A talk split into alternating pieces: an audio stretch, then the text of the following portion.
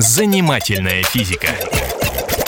Здравствуйте, это Игорь Зырянов, программа о нас с вами и о том, что нас окружает. Скорость распространения света – самая большая скорость, которая только может быть. Быстрее не может двигаться ничто во Вселенной. 300 тысяч километров в секунду и все. И больше не моги.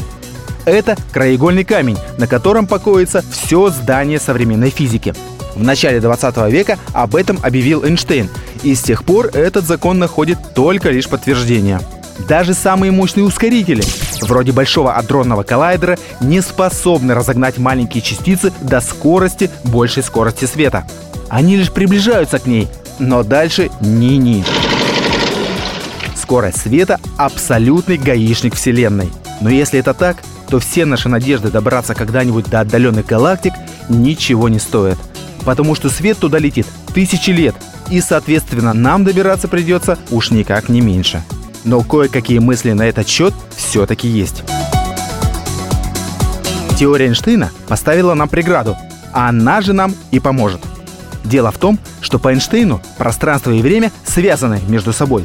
Так вот, если мы будем сжимать пространство впереди себя и растягивать позади, мы будем двигаться вперед. Причем двигаться со скоростью большей скорости света. Это позволит нам в мгновение ока добраться до отдаленных звезд. Дело за малым – научиться сжимать и растягивать таким образом пространство. Принципиально это возможно, но необходимая для этого энергия чудовищна. Для ее генерирования требуется в квадриллион раз более мощные ускорители, чем те, которые у нас есть сейчас. На сегодняшнем уровне развития, когда мы используем в качестве топлива нефть и уголь, эта энергия недостижима.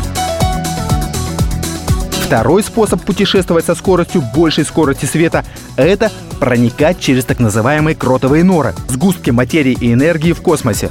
Они позволяют мгновенно преодолевать пространство и время и проникать из одной вселенной в другую.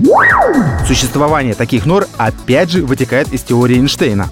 Однако технология их строительства и удержания находится пока далеко за пределами наших возможностей. Мы не знаем, насколько стабильными они окажутся. Может быть, излучение, которое существует внутри них, будет для нас губительным. Или кротовая нора настолько нестабильна, что будет схлопываться всякий раз, когда кто-нибудь попадет внутрь. По всей видимости, кротовые норы и растянутое пространство – самые реальные способы преодолеть световой барьер. Но пройдут, вероятно, тысячи лет, прежде чем человечество сможет овладеть этими технологиями.